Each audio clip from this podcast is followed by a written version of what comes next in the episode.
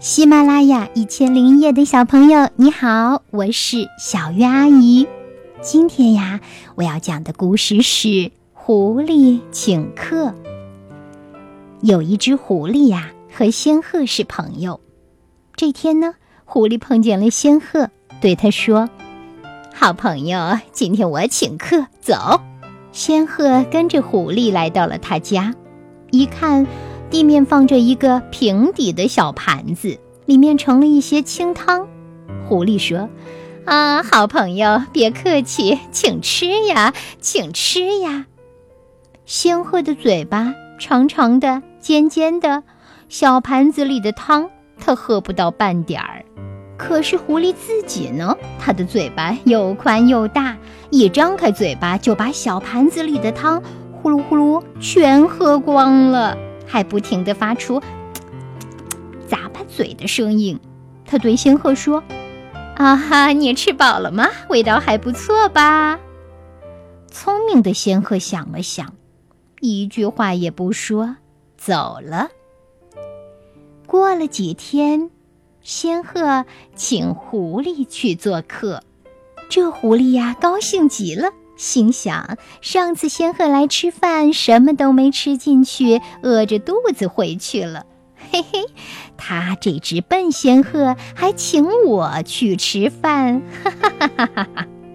他越想越高兴，走在路上见到兔子不抓，见到小鸡不骗。他想：今天我要空着肚子去，把肚子装满了才回来。狐狸还没有走进仙鹤家，就闻到了一股香味。肚子本来就空着，这会呀，咕咕咕地叫了起来，口水直往下流。他赶紧敲敲门，进了仙鹤的家。可是，在狐狸面前的是一个长脖子的瓶子，瓶子里装了好吃的，有鱼，有鲜汤。仙鹤拿着长瓶子放到了狐狸面前，啊，好朋友，请你尝尝我烧的菜，来吃吧，吃吧。仙鹤又拿来了一只长脖子瓶，摆在自己的面前，他高兴地喝了起来。可是狐狸呢，伸长脖子想把嘴伸到瓶子里去。但是瓶子的口太小了，它伸呀伸呀，又宽又大的嘴巴怎么都伸不进去。仙鹤吃完了自己的那份，抬头看见狐狸的样子，很高兴，问道：“哎，你怎么这么客气呀？一口都没喝呢？”狐狸耷拉着脑袋，脸涨得通红，却只好摆摆手说再见。哈哈哈！谢谢你来做客。仙鹤笑着，把长长的、尖尖的嘴巴伸到了给狐狸的瓶子里，吃得津津有味。亲爱的宝贝，这个故事讲完了，也许这个时候你听了会哈哈大笑。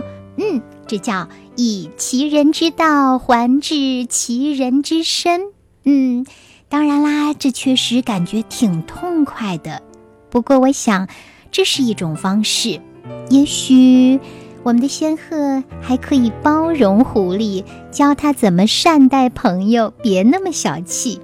比如仙鹤的请客，让狐狸真的是饱餐了一顿。狐狸呢，认识到了自己的错误，然后就改正了。当然，前面的段落还是可以经历一下的。先拿出了长脖子的瓶子，然后呢，让狐狸抓耳挠腮的，不知道该怎么办好。然后呢，然后仙鹤就把那瓶汤倒在了盆子上，让狐狸吃得很开心。然后狐狸可能会很不好意思地提起自己上次的待客行为，而仙鹤浅浅一笑说。没关系啊，下回我再到你家做客，好不好呢？那这个故事呢，就转向了积极的一面，你觉得呢？听完故事，你有什么想法？小鱼阿姨希望你能够跟我分享分享，给我留言，或者是点个赞，告诉我你喜欢这个故事，好吗？当然，你还可以搜索小月阿姨更多的节目，春晓的晓，月亮的月，添加小月阿姨为你的关注对象，我的六千多个音频都在等你呢。谢谢你来听小月阿姨讲故事，谢谢你来到一千零一夜哦。